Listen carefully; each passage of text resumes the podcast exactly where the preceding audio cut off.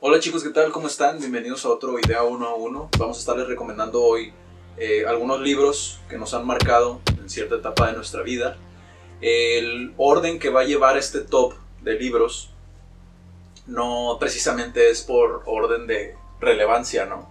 Que uno sea más importante que otro, ni los autores. Nos vamos a enfocar en el contenido de cada libro, porque si hablamos de los autores creo que podríamos estar hablando cada video un autor distinto. Y no acabaremos. La idea de este, de este video es que veas eh, que existen pues, herramientas que te pueden servir en libros, a lo mejor algunos de desarrollo personal, a lo mejor algunos se van más por el, el lado de la espiritualidad, ¿no? La dinámica, como lo vamos a hacer, va a ser, eh, vamos a platicar un poco de qué trata el libro, los conceptos que aborda y cómo fue nuestro primer encuentro, nuestro primer este, acercamiento, ¿no? A ese libro. Número 5, Padre Rico, Padre Pobre, por Robert Kiyosaki. El primer libro, Padre Rico, Padre Pobre, lo vi en la universidad la primera vez, en un profesor de eso, estaba cool esa dinámica que tenía el profesor que era ponernos cada, cada unidad o algo así, cada cierto tiempo nos ponía a leer un libro diferente y uno de sus libros era, era Padre Rico, Padre Pobre, la materia de finanzas, en la, en la asignatura. Y, lejos de que a lo mejor es un libro que te habla sobre el dinero, yo rescato la parte sobre que habla sobre, sobre las dos perspectivas que tiene Robert Kiyosaki, que es el autor, sobre su padre rico, que es el mejor amigo de su, del papá de su mejor amigo, y el padre pobre, que era su padre biológico y cómo él tiene que decidir a quién hacerle caso, porque tiene a lo mejor la, las ideas de su papá biológico, dice, pero sabes que, o sea, yo no quiero esto, yo no quiero la vida de mi papá biológico, pero ¿qué pasa si escucho una persona que tiene dinero? ¿Qué pasa si escucho una persona que, que está poniendo su negocio, que es algo más similar a lo que yo quiero hacer?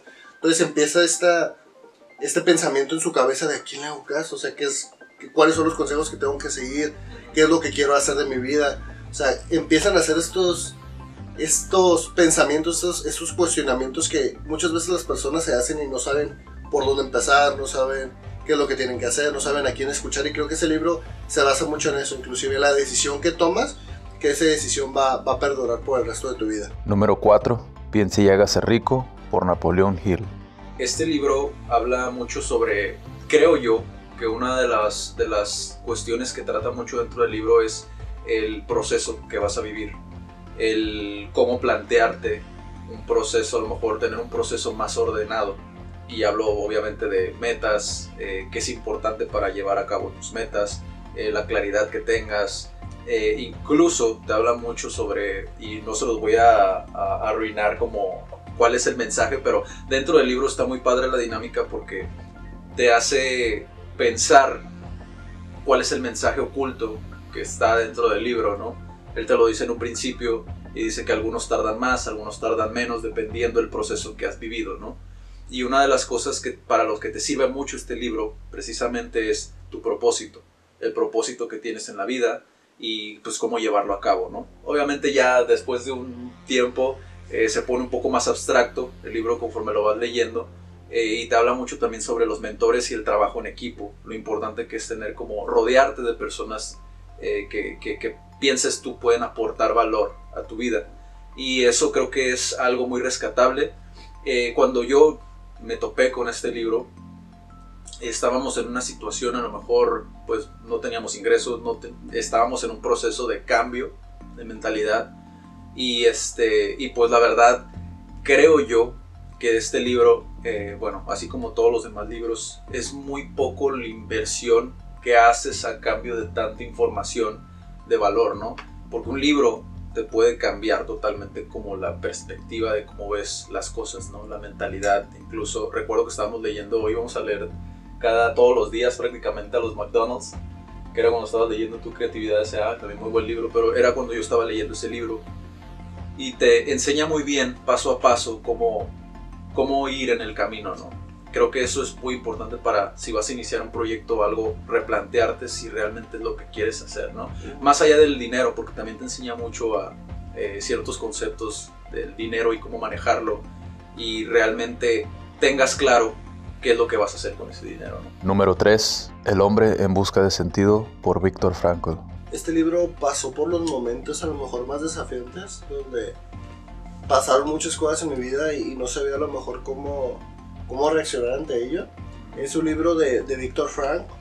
A lo mejor las personas que se dedican un poquito a la psicología van a, van a, se les va a hacer conocer el autor. Él, él metió lo que es la logoterapia. Y ese libro prácticamente resume es una biografía de lo que él vive en un campo de concentración nazi. En donde a lo mejor muchas personas se suicidaban, a lo mejor donde muchas personas pasaban por cosas que, que no ocupo a lo mejor contarles si, si ubican un poquito lo que, lo que pasó con Alemania. El holocausto. El holocausto. Y esta persona, lejos de a lo mejor verlo feo, dijo, ok.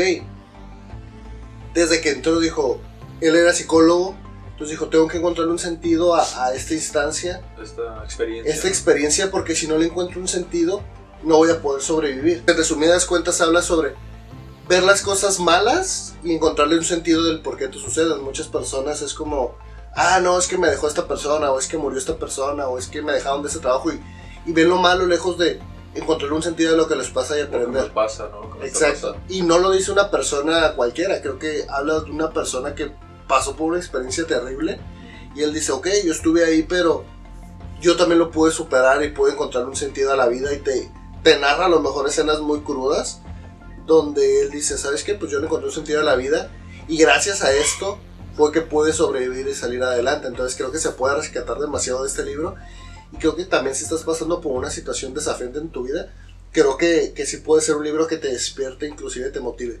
Lo recomiendo totalmente. Número 2. Siddhartha por Herman Hesse. Es un libro, cuando yo batallé de hecho mucho para conseguir este libro, eh, porque realmente no lo busqué en... en- en- más bien, el, el libro llegó a mí, ¿sabes cómo? Lo pensé tanto el libro que obviamente pude haber ido a una librería a lo mejor y lo hubiera encontrado fácilmente, pero lo curioso o dentro de, la, de mi hábito de lectura, normalmente dejo como que los libros, y puede sonar a lo mejor un poco raro o abstracto, pero dejo que los libros como que me llamen, ¿no? Me llamen a, descubrir algo. Es como si el autor te comunicara un mensaje, ¿no? O sintieras como que es momento de leer X o Y libro. Y me pasó con este libro. Eh, recuerdo que, que en el transporte cuando llegué a, a mi destino, tanto estarlo pensando día y noche, me acuerdo que había descargado un PDF con el libro, pero no estaba completo y estaba en inglés, ¿no? Que, que no, no era problema ese, sino no venía en la, la versión original, en una versión como más resumida y como que no me llamó tanto, ¿no? Pero lo seguía pensando el libro y un día cuando me bajé en mi destino del transporte, había un señor vendiendo libros y me acerqué y vi el libro. eh, vi el libro y recuerdo que el señor me dijo, por alguna razón se acercó y me dijo, ah, ¿lees? Y dice, ¿cuáles has leído? Y ya estuve platicando con él, ¿no? Incluso de- del libro anterior que mencioné, estuvimos platicando un poco de eso. Y, y él me dijo, o sea, que él quería ser escritor. De hecho, uno de sus sueños iba a ir de la ciudad, iba a migrar prácticamente, iba a dejar todo para. Él quería poner, espero que lo haya hecho, eh, una editorial. Y este, no sé en qué, en qué pasó, o sea, qué, qué pasó con el señor, si realmente lo logró. Pero me quedé con esa anécdota y, y está muy padre porque coincide esa anécdota con el mensaje que te da el libro, ¿no? Como del el proceso, el camino tal cual, como a qué te vas a enfrentar. He conocido mucha gente que piensa que el libro es aburrido.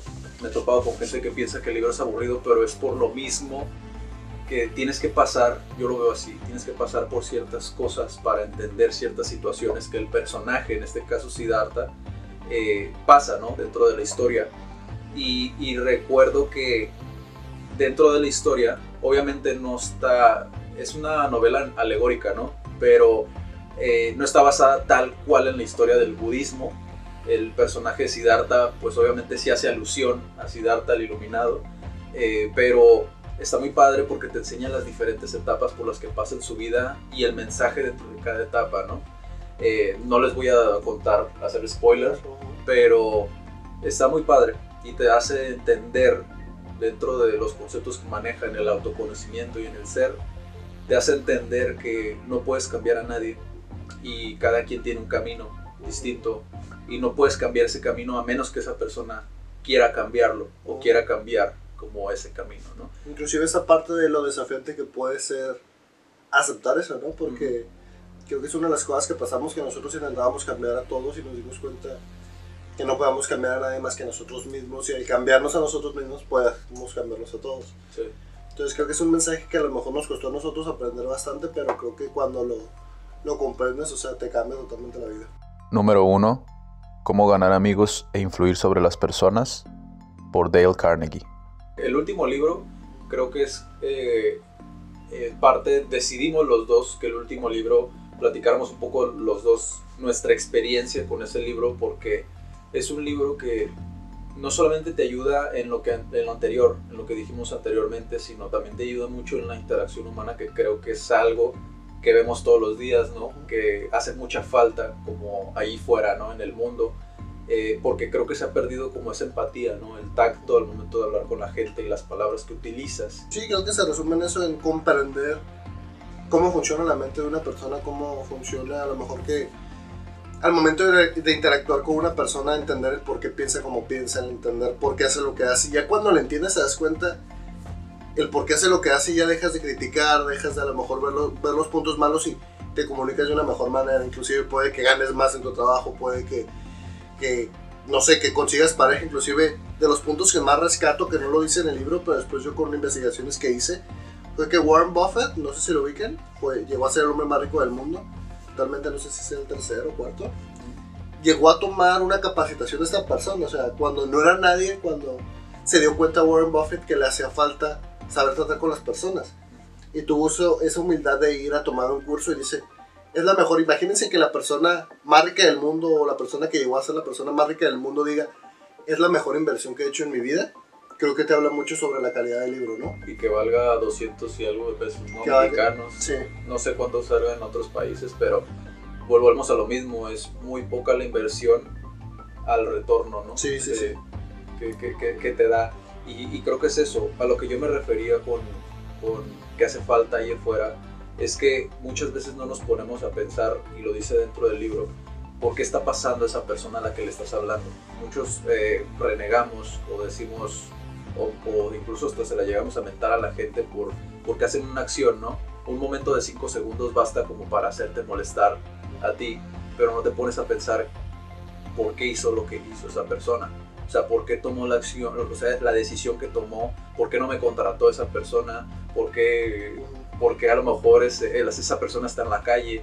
No sabemos realmente por lo que pasan la gente, las personas. Y de dentro de las enseñanzas que yo me llevé conmigo, que yo creé después, eso en mi filosofía, es trata a las personas como si estuvieran teniendo el peor día de su vida.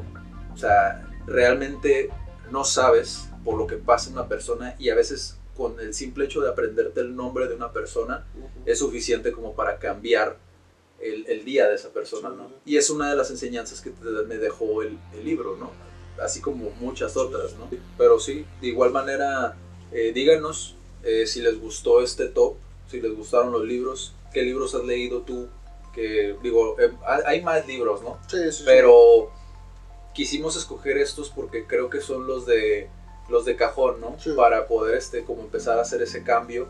Digo, si realmente quieres ese cambio, puedes empezar a hacer este cambio con, con libros como estos. Porque a final de cuentas, velos como un mentoreo, ¿no? Velos como mentores que te están enseñando a través de un libro sus experiencias, porque son el reflejo ¿no? de lo que pensaron al momento de escribir el libro con un mensaje. Y esperemos que les sirva, les sea de apoyo, sigan viendo el contenido de idea, vienen más idea interviews, vienen más uno a unos, eh, vienen otras ediciones de la revista y pues déjenos sus comentarios, díganos qué les pareció y nos vemos en el siguiente. Cuídense, sigan haciendo locuras.